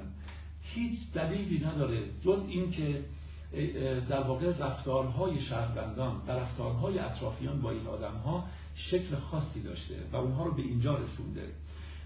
به قول مولانا، هیچ کسی فرعون به دنیا نمیاد، هیچ کسی با ادعای الوهیت از مادر زاده نمیشه. این اطرافیان چاپلوس و پیروان سوست عنصر و شهروندان ضعیف و حقیرن که با تملق‌ها و چاپلوسی‌ها و فرمانبری‌ها و تأییدها و شعارهای خودشون یه برنامه ذهنی برای حاکمشون میسازن و اونو به این باور خطا سوق میدن که خودش از دیگران برتر بدونه.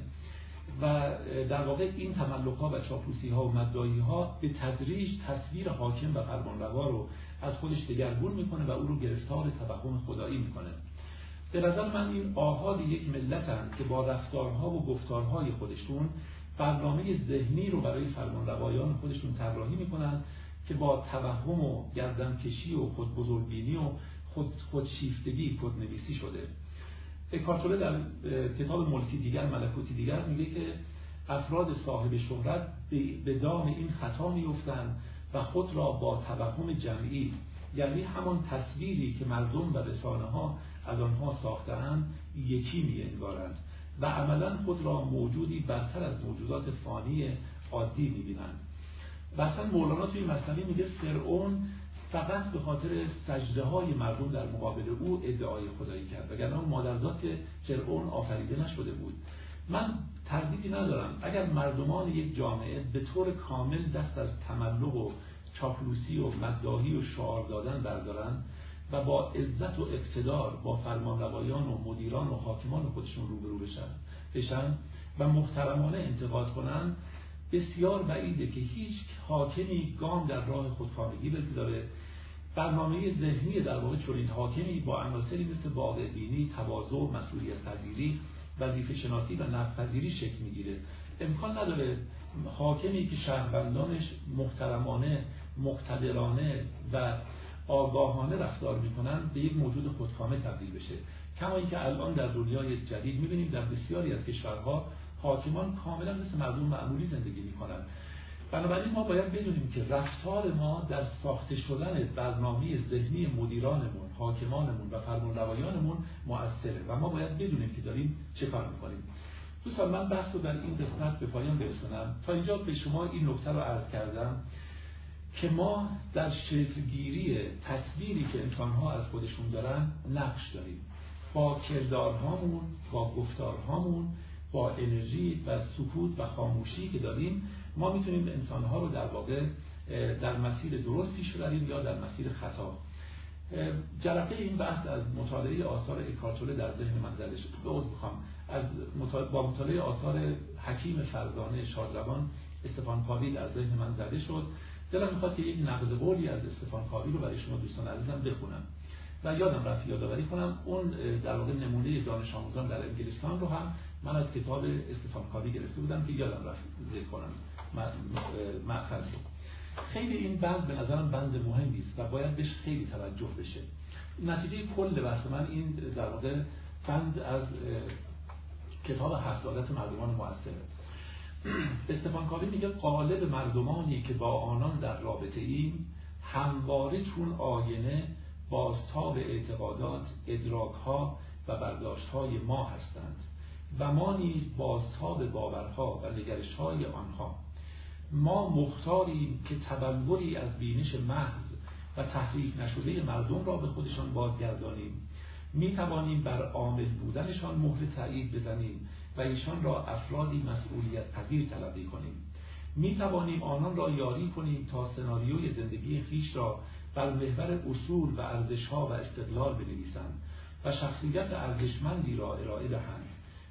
می توانیم با ذهنیت وفور و فراوانی به این باور برسیم که بازتاب مثبت به دیگران نه تنها از قدر و منزلت ما نمی‌کاهد که موقعیت و مقام ما را ارتقا می‌بخشد، چرا که این فرایند به ما مجال می‌دهد تا با مردمان عامل دیگر ارتباطات مؤثری برقرار کنیم. شاید برایتان پیش آمده باشد که در برهه‌ای از زندگی در انجام کاری به توانایی خویش تردید داشته‌اید، در صورتی که استعداد و لیاقت شما در این زمینه از سوی مردمان دیگر ستوده شده است. در حقیقت این کسان سناریوی زندگی شما را نوشتند و شما تغییر و تحول زندگی خود را باید مرهون آنان باشید. در عکس اگر شما سناریست مثبت اندیشی باشید، کارهای پسندیده دیگران را در را زیر ذره‌بین مثبت اندیشی بزرگ می‌کنید و می‌ستایید و هرگاه افرادی با واکنش‌های کدر و فرسوده اجتماع خود را دست کم بگیرند، با خاطر نشان کردن صفات مثبتشان آنان را به مسیر ارزشمندی هدایت می‌کنید، چرا که به تواناییشان ایمان دارید و به سخنانشان گوش دل می‌سپارید و نه و نه تنها دست ندارید از مسئولیتشان بکاهید، بلکه تشویقشان می‌کنید تا در اداره امور زندگی عامل باشند. بنابراین دوستان ما باید باور داشته باشیم همون جوری که دیگران برنامه برنامه ذهنی برای ما نوشتن، ما هم با زندگیمون، با رفتار و کردارمون داریم برای دیگران برنامه ذهنی می‌نویسیم. از این به بعد در وقتی با دیگران روبرو بشیم میشیم باید به خاطر داشته باشیم احترام گذاشتن به دیگران، اعتماد کردن به دیگران، مسئولیت سپردن به دیگران، دیدن نقاط قوت دیگران، بزرگ کردن نقاط مثبت دیگران و تشویق تشویق کردن دیگران. آرام آرام اونها رو به سوی یک زندگی آکنده از آرامش و شادی و رشد و پیشرفت سوق میده و زوم کردن روی نقاط منفی دیگران، بزرگ کردن نقاط ضعف دیگران، تحقیر و توهین کردن به دیگران، آرام آرام یک برنامه ذهنی برای اونها مینویسه و اونها رو به طرف یک زندگی بد سوق میده. در قرآن کریم یک جمله خیلی شگفت‌آوری است. درباره فرعون میگه که استخف قومه فاطاعوه. فرعون قوم خودش رو تحقیر کرد و قوم او از او تبعیت کردند. یعنی ملتی که تحقیر شده باشه، ملتی که تو سری خورده باشه، ملتی که عزت نفس درونی نداشته باشه، این ملت تن به اطاعت از هر انسان خودکامه‌ای خواهد داد. ملتی که عزت نفس درونی خودش از دست داده باشه، جز اطاعت کردن هیچ کار دیگری نمیتونه داشته باشه. منفعل میشه، تماشاچی میشه، بازیگر بودن خودش رو در عرصه زندگی از دست میده. دوستان هر انسانی یک مجموعه عظیمی از امکانات و قابلیت هاست. هیچگاه با قاطعیت درباره هیچ انسانی نمیشه اظهار نظر کرد. هر گونه اظهار نظری درباره هر انسانی باید با قید در واقع تا اطلاع ثانوی مقید شده باشه. یعنی من میتونم بگم تا این لحظه این شخص به نظر من اینجوریه، اما همون شخص ممکنه در یک لحظه دیگه واقعا به کلی زندگی خودش رو دگرگون کنه. انسان قابل پیش بینی نیست.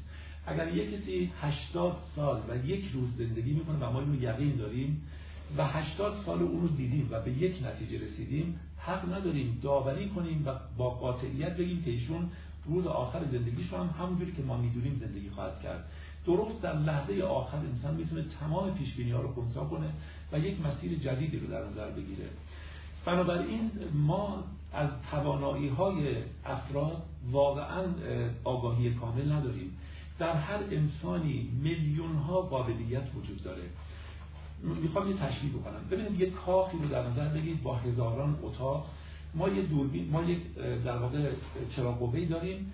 با این چراغ قوه همیشه به داخل یکی از این اتاق‌های این کاخ رفتیم و یه چیزهای خاصی و یه آدم‌های خاصی و فضاهای خاصی رو دیدیم و گمان کردیم که در داخل این کاخ هیچی جز این چیزایی که ما می‌بینیم نیست.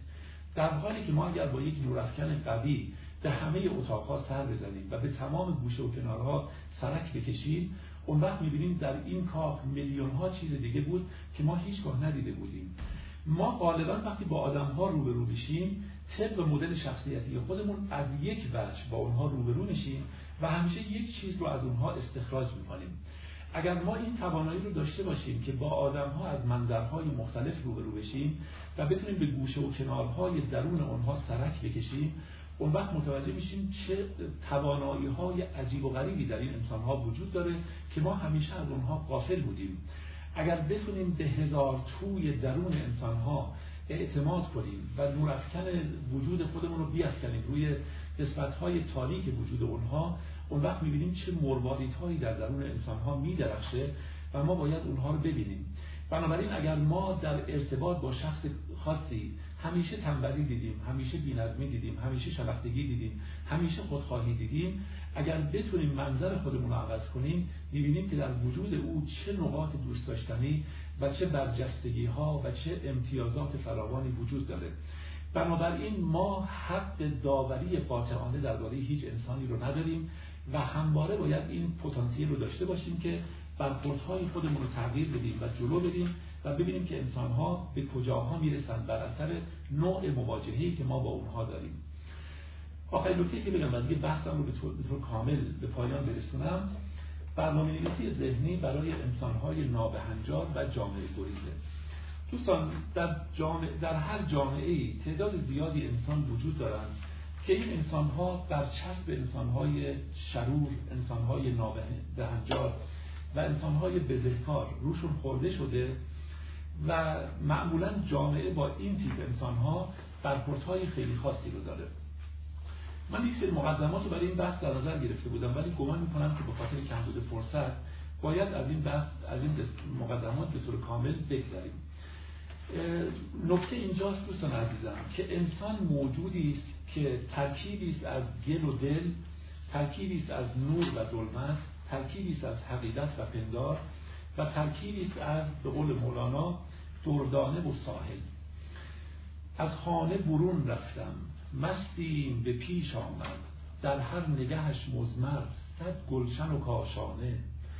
چون کشتی بی لنگر کج می شد و مج می شد، و از حسرت او مرده صد عاقل و فرزانه. گفتم ز کجایی تو، تسخر زد و گفت ای جان، نیمی ز ترکستان نیمی ز فرغانه. نیمی ز آب و گل نیمی ز جان و دل، نیمی لب دریا نیمی همه دردانه. این انسان واقعی است. انسان واقعی ترکیبی است از فرشته و حیوان، یا به تعبیر دیگه انسان واقعی سالم متعادل در برزخ میان فرشته و حیوان قرار داره. یعنی یک سری ویژگی‌های فرودین داره و یکی یک سری ویژگی‌های برین داره.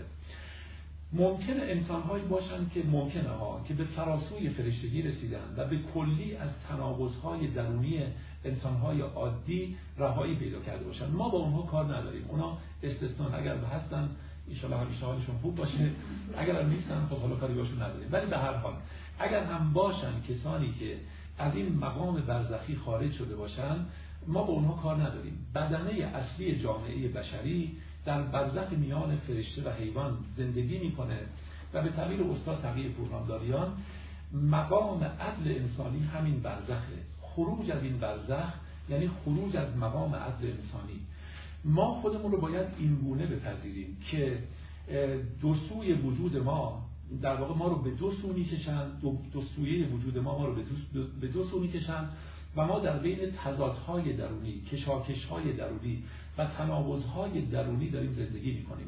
بزرگی مثل مولانا که عمری رو صرف عرفان و سیر سلوک کرده بود، در دفتر ششم مثنوی میگه از تناقضهای دل پشتم شکست. دقت میکنید؟ اون آدمی که ما فکر میکنیم خیلی به جاهای بالا رسیده، او هم در درون خودش این تناقضها رو داره میبینه. و اصلا به نظر من یکی از رازهای عظمت انسان همین تناقضهای درونی انسانه. انسان شاید تنها موجودی است که از تناقض نمیترکه و موجودی است که به قول مولانا جان گشوده سوی بالا بالها، تن زده اندر زمین چنگالها. و آدم بین این دو سوی متعارض و متفاوت در کشمکش و کشاکشه.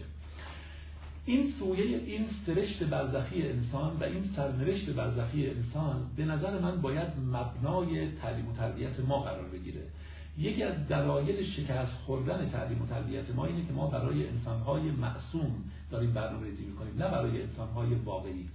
انسان واقعی کسی است که به قول مولانا میگه چه کسم من، چه کسم من که بسی وسوسه مندم، گه از این سوی کشندم، گه از این سوی کشندم و من این وسط گیر افتادم. بنابراین دوستان، انسان ترکیبی است از گل و دل، حقیقت و پندار، فرشته و حیوان. معنای این جمله چیه؟ معناش اینه که در درون شرورترین و شریرترین انسانها نقاط مثبت قابل اعتماد وجود داره و در درون قدیسترین انسانها نقاط تیره و تاریک وجود داره. این مایی که در مواجهه با یک انسان تصمیم میگیریم روی چه نقطه‌ای از وجود او انگشت بگذاریم و چه نقطه‌ای از وجود او رو برجسته بکنیم. اون وقت میبینیم که اون انسان میتونه متحول بشه یا میتونه سقوط بکنه. شما با یک انسان خیلی خوب زندگی بکنید و رفتار کنید و دائما نقاط منفیش رو به رخ او بکشید. به تدریج یک برنامه ذهنی پیدا میکنه که به یک انسان بد تبدیل میشه. از طرف دیگه با یک انسانی که به نظرتون بزهکار، نابهنجار و آدم نادرستی زندگی کنید، رفتار کنید و به او اعتماد کنید و به او احترام بگذارید. به تدریج خواهید دید که این شخص داره عوض میشه و دگرگون میشه. این به نظر من خیلی خیلی نکته مهمی است و ما باید این نکته رو واقعا بهش توجهش توجه بکنیم.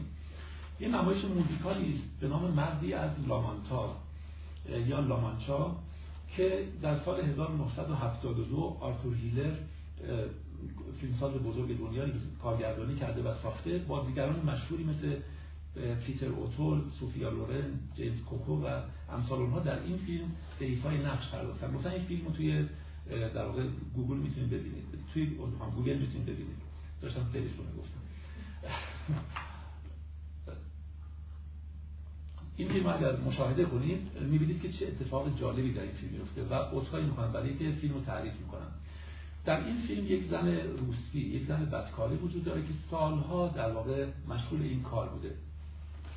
عموم مردانی که به سراغ این زن اومدن تحقیرش کردن، توی سرش زدن و به او گفتن توی یک موجود بی‌ارزشی، تو فقط در خدمت ما میتونی باشی و تو فقط میتونی به ما خدمات جنسی ارائه کنی و تو خودت هیچ ارزشی نداری.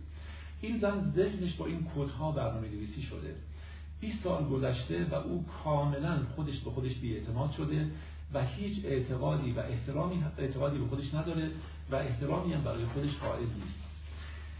یک شوالیه در واقع قرون وسطایی که یک طبع شاعرانه و لطیفی داره میاد پیش این خانم، به او دیدگاه با دیدگاه مثبت به اون نگاه میکنه، اصالت و نجابتی که در درون این زنه اونو جستجو میکنه و پیدا میکنه و میبینه که این زن واقعا دوست داشتنیه و بسیار روح لطیف و با صفا با صفایی داره. میاد با چشمان مثبت اندیشش و چشمان نافذش نیروهای بالقوه افت و پاکدامنی رو در وجود این زن میبینه، اونا رو تصدیق میکنه و اونها رو در برابر چشم این زن میذاره و حتی اسمش رو میذاره دارسینا و میگه با اسم قدیمی خودت باید خداحافظی کنیم. خب این زن اوایل کار کاملا به این آقا بی‌اعتماده به خاطر اینکه فکر میکنه اینم یک مردی است، مثل این همه مرد که در طول سالیان دیده و میخواد این مرد از این خانم سوء استفاده کنه. کاملا در مقابل او وای میسته، به حرفای او توجه نمیکنه، ولی واقعا بعد از چند ماه میبینه که این مرد خیلی خالصانه و صادقانه بی هیچ چشم‌داشتی داره به او محبت میکنه. به تدریج این زن شروع میکنه به دگرگون شدن و آرام آرام به یک انسان عفیف، پاکدامن، شریف، اصیل تبدیل میشه و یک زندگی بسیار خوب و دلپذیر رو شروع میکنه. اون آقا میره دنبال زندگی خودش و این زن زندگی سالمی رو شروع میکنه. چند سال میگذره و این زن یک به سرش میزنه که دوباره به همون زندگی بعدی که داشته برگرده. اون مرد متوجه میشه، یک نامه‌ای برای او میفرسته که محتوای این نامه اینه: هرگز فراموش نکن که تو دیگر برای همیشه دالسینا هستی. و بعد یک آواز هم برای او زمزمه میکنه، یعنی میفرسته برای او و به اون زن یادآوری میکنه. میخوام دوستان عزیزم به شما بگم که واقعا گمان نکنیم اگر کسی حتی آدم کشته، اگر کسی دزدی کرده، اگر کسی کارهای زشت و رفتارهای نادرست انجام داده، ما حق داریم به او این انگو بزنیم که برای همیشه از انسان بودن ساقط شده. در درون اونها هم یک نقاط قابل اعتمادی و قابل احترامی وجود داره که این ماییم که با کشف اونها میتونیم در واقع به اونها رو پیش ببریم و زندگی سالمی درشون بسازیم. در همین زمانه ما یک مرد شریفی هست به نام دکتر علیرضا نبی که دکترای اقتصاد داره. ایشون سه تا شرکت داره و از خودشم زندگی خیلی سختی داشته. اگر توی گوگل جستجو بکنید زندگی نامه ایشون و مسابقه‌ای که با ایشون هست میاد و میتونید ببینید. ایشون شرطش برای استخدام افراد در این سه تا کشور اینه که در این سه تا شرکت اینه که حتما سابقه یعنی سوء پیشینه داشته باشن، یعنی یا آدم کشته باشن یا دزد دزدی کرده باشن یا چاقوکشی از این حرفا.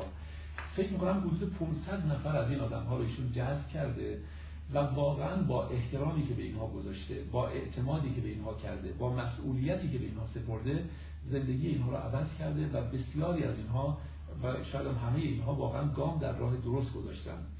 اینی که در داستان‌نامه بهمنیاری میگه که مال تو دست دوز بسپار و با خیال آسوده بخواب، این یه حکمتی پشتشه. یعنی شما به یک دوز هم اگر اعتماد کنید، واقعا در وجود اون دوز یک نقطه قابل احترام قابل اعتماد میشه پیدا کرد. بنابراین دوستان عزیزم، ما در رفتار با این تیپ آدم ها میتونیم برنامه‌نویسی ذهنی خوبی برای اونها داشته باشیم و باعث بشیم که زندگی اونها هم دگرگون بشه. من بحث خودم رو به پایان میبرم و یک جنبندی و خلاصه از صحبتام رو عرض میکنم. خدمت شما عرض کردم که در مناسبات انسانی بحث برنامه‌نویسی ذهنی و تصویرسازی ذهنی یک بحث خیلی مهم و قابل توجهه. و به شما عرض کردم که ما غالباً با واقعیت‌های زندگیمون در واقع زندگی خودمون رو پیش نمیبریم، بلکه بر اساس درک و دریافتی که از واقعیت‌ها داریم زندگی می‌کنیم. بنابراین اگر تصویر ذهنی ما از واقعیت‌های زندگی درست نباشه، زندگی ما احتمالاً زندگی خوبی نخواهد شد. و بعد گفتیم برای اینکه بتونیم در رفتارهامون تغییر ایجاد کنیم و شیوه زندگیمون رو عوض کنیم، به جایی که روی رفتارها متمرکز بشیم، بهتره اینه که روی تصویر ذهنی که از خودمون داریم یا برنامه‌ریزی ذهنی خودمون کار کنیم. به وقت اینکه تصویر ذهنی دگرگون میشه، هم گرایش ما به فضیلت و رذیلت عوض میشه، هم احساسات ما نسبت به خودمون دگرگون میشه و هم در درمان بیماری‌ها میتونیم ازش استفاده کنیم. و بعد گفتیم که عوامل متعددی دست به دست هم میدن و باعث میشن که ما تصویر ذهنی از خودمون پیدا بکنیم که تعداد زیادی از اینا اشاره کردیم و گفتیم یکی از این عوامل رفتارهای ما و سخنان ما و حتی خاموشی و سکوت ما در کنار انسان‌های دیگه است. ما با رفتاری که با آدم‌های دیگه می‌کنیم و با حرفایی که در اونها می‌زنیم، برنامه‌ریزی ذهنی اونها رو انجام میدیم و در شیوه زندگی اونها تأثیر می‌ذاریم.